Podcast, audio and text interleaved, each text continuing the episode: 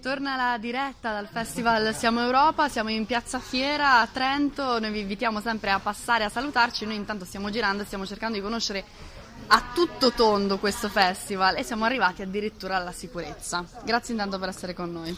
Grazie a voi. Allora, sono Stefano, eh, sì, in questo momento sono io il responsabile qua della sicurezza.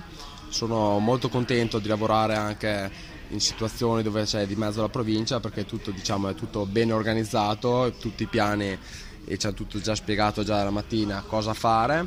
Quindi e l'organizzazione è buona in generale? L'organizzazione è ottima, quello che chiaramente come è invitato delle persone a venire a trovarci perché giustamente sapere anche la nostra Unione Europea insomma quello che può portarci anche dei vantaggi a, a livello anche locale.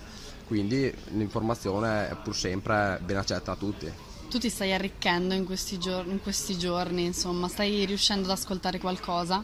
Sì, sono riuscito ad ascoltare tante informazioni diciamo che sicuramente non ero a conoscenza prima, soprattutto per i giovani, anche, anche oggi, insomma, questa mattina parlavano appunto di, di, come anche andare magari a organizzarsi, anche a fare un'esperienza all'estero, quindi anche penso che io ormai sono un po' meno giovane, quindi Beh, non mi è più possibile farlo, però tornassi indietro magari a, a 20 anni o 25 anni, quando hai finito, come hanno detto prima, le superiori, andare a fare 8 mesi all'estero, e andare anche a imparare altre civiltà e altre culture, culture. dal punto di vista dell'Unione Europea dovrebbe essere veramente bello da fare. Quindi ringraziamo anche parte della sicurezza che è venuto a trovarci qui nella nostra zona radiofonica. Noi vi invitiamo a passare ai padiglioni in Piazza Fiera anche per venire a salutarci, venirci a conoscere per seguire i tantissimi eventi che ci sono in questi tre giorni, 9, 10, 11 maggio a Trento in Piazza Fiera.